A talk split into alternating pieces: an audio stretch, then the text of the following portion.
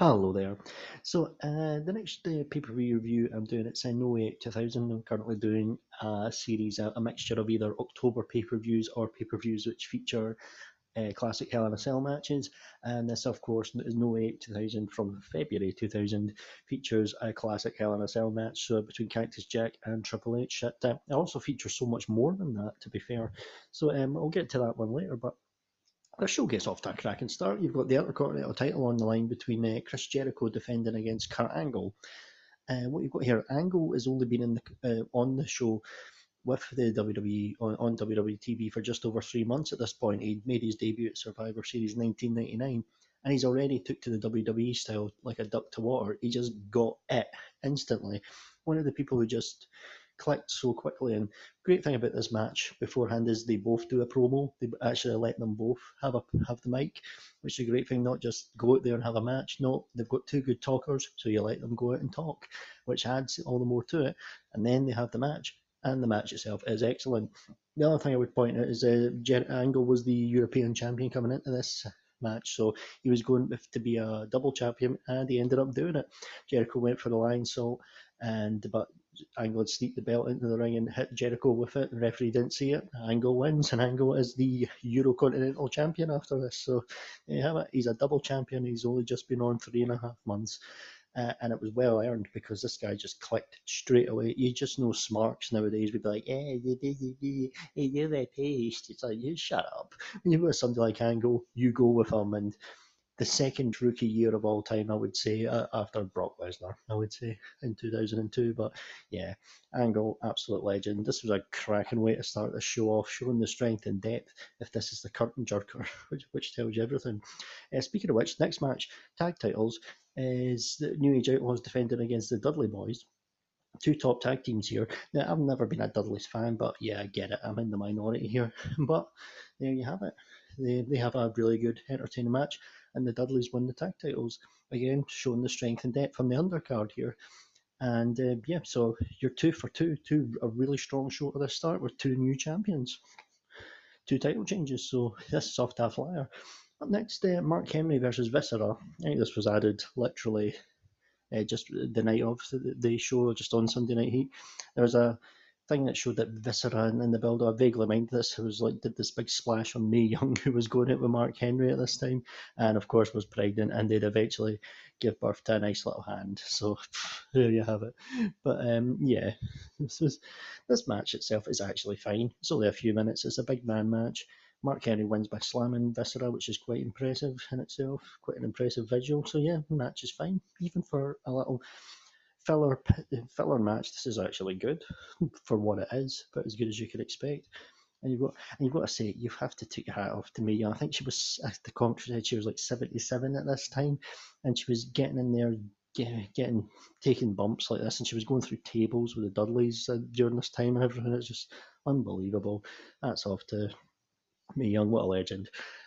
Uh, up next, uh, Edge and Christian, a tag title match, uh, not a tag title match, a number one contenders match. Edge and Christian versus the Hardys. Again, what this actually shows is the strength and depth here. One thing I'd forgotten was that uh, Terri Runnels used to be with the Hardys, so she she, she got put through the table by the Dudleys, uh, but she was accompanied Hardys to ringside. But uh, she actually shoved one of them. I think it was Matt shoved off the top rope, and it led to Christian doing the unprettier or the kill switch as it used then got called and winning the match. It's a really good match, really entertaining. And uh, yeah, there you have it. And Terri stabbed them in the back because she didn't protect them well enough, and she brought out the APA as well as as thing. So yeah, good. The team that I like won.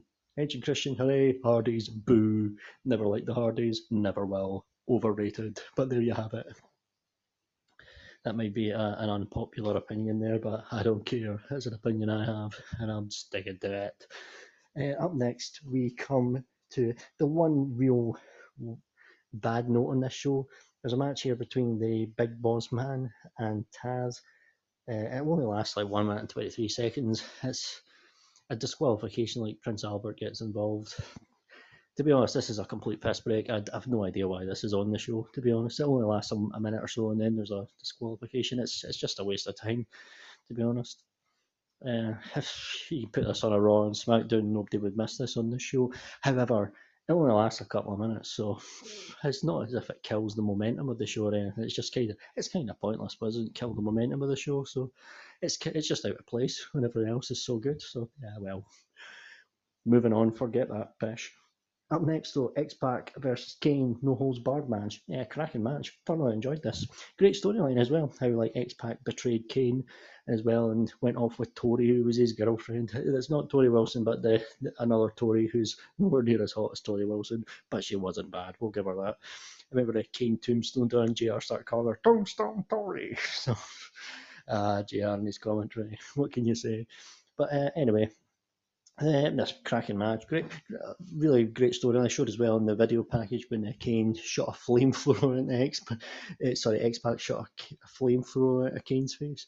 Uh, good stuff. The wild, the wildness of the Attitude Era. But there you have it. Uh, Kane wins. I think he manages to push the hit the chair and push steps down on Kane. So he's pinning Kane down with steps. So X Pac gets the fluke and the shock win here, which was a genuine shock. You kind of expect Kane to win here just to destroy X Pac, but no, this was a nice little swerve here, actually. To be honest, I liked X Pac. I never got the whole X Pac heat thing. I never really got it, but I always liked them. But there you have it. I never liked the Hardys, and everyone else liked them, so there you go. Maybe it's just me. There you have it. Uh, anyway, up next, you've got uh, Too Cool in a six-man tag against the Radicals, which was Benoit, Dean Malenko, and Perry Saturn. Eddie Guerrero wasn't in this match; he was just at ringside. I think he'd he's selling a shoulder injury at this point. And I think this was the pay-per-view debut of the Radicals, and it's surprisingly too cool win. And I'm fine with that. I know people would complain about that nowadays, and maybe it's pettiness with them being the next WCW guys quite possibly is saying we'll job you out in your first pay per view match. But to be honest, the only radical I ever liked was Eddie, and he's not in this match, so fine. Never liked any of the other three boring fucks, so suits me. The match is actually fine, quite entertaining, and the entertaining team wins, so you know what? No complaints from me. I, I'm, I'm quite happy here. Up next, Rock versus Big Show. And the winner is to face the WWF champion at WrestleMania.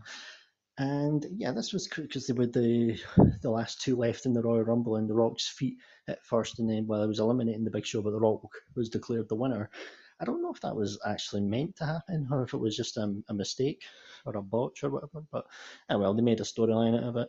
They made that their Big Show should go there and he gets his match. Great.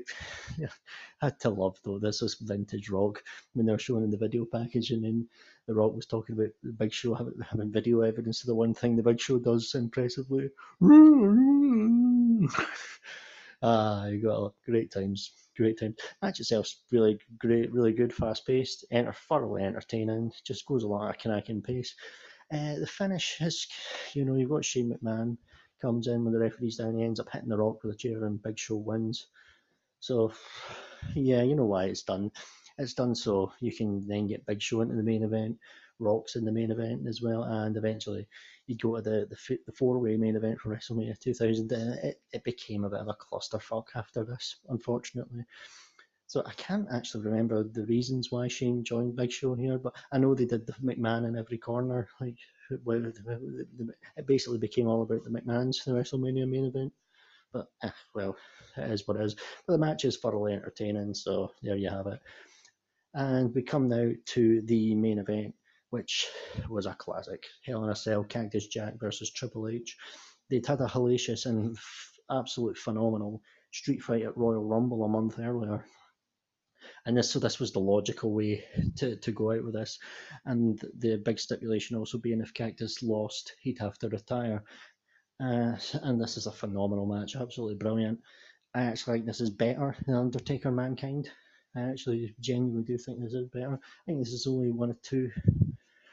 I think, uh, yeah, of two proper Hell in a Cell match. I, th- I think he Foley had a forgettable TV Hell in a Cell match with Kane, which nobody talks about, and there was a tag Hell in a Cell as well on a Raw once. Uh, I don't know if the bell ever rang, but it was like Austin Undertaker versus Kane and Mankind, but nobody ever won it. So, uh, well, it is what it is. But yeah, this one, this to me, this is actually a better match than the match with him and Undertaker at King 990. Even though it's not as remembered as fondly, I think it is actually a little bit better overall. It's more of a spec. It is more. There's more to it, and I think it's a fantastic match. Absolutely brilliant. And then you get to the bit when they're up on on top of the cell, and the, it's an incredible image when they like when he lights the barbed wire bat, baseball bat Barbie on fire. It's an incredible image, fantastic. Of course, he goes through the cell again, ends up uh, landing, uh, landing on it, and uh, Triple H wins. So that is the end of Cactus Jack. But Mick Foley was retired for a month because he got put into that WrestleMania main event, but then he actually did retire for I don't think he had a match for something like six years after this till he fought Edge at WrestleMania 23. So yeah, there you have it. But no, nah, this is one of the all-time great Hell in a Cell matches. It's like what I've talked about in the past is how these days when they just do the Hell in a Cell pay-per-view for the sake of it, and how they've now bastardized this the cell match. It kind of means nothing, but this this rivalry deserved a Hell in a Cell to finish it. And Triple H and Mick Foley always worked brilliantly together, even going back to 1997. If you look at when they had the King of the Ring final, that match that opened SummerSlam 97, the steel cage with Mankind and Tri- Triple H. Fantastic stuff, and the, the and it came full circle to see the main event for the belt inside the cell was just outstanding stuff. Absolutely loved this. This was a brilliant match, one of the all-time great Hell in a Cell matches. And this pay-per-view, almost, I mean, the Taz and Big Boss Man thing was kind of pointless, but only lasted a couple of minutes, so it didn't really hurt the show. Everything else, it showed strength and depth up and down the card, fast paced, thoroughly entertaining. Forgot to mention Kurt Angle as well after he won the Intercontinental title. There's little funny backstage things where he's like celebrating with the fans and things and get with a megaphone. And then right before just before the main event starts Jericho shoves him in the trunk of a car and then drives off him. So uh, good stuff. Nowadays you just have a match and then maybe a, a backstage interview and then that'll be it. But nah out there it was it was the full entertainment package. So yeah there you have it No Way Out 2000 has a fantastic Hell in a Cell match and it's a great great it's more than just that though it is a great show from top to bottom fantastic show well worth watching if you ever get the chance to. Now, the next review I will be doing will be also from the year 2000. This time it will be an October pay per view, which is No Mercy 2000. That'll be the next one. So, thank you very much for listening there, and uh, goodbye.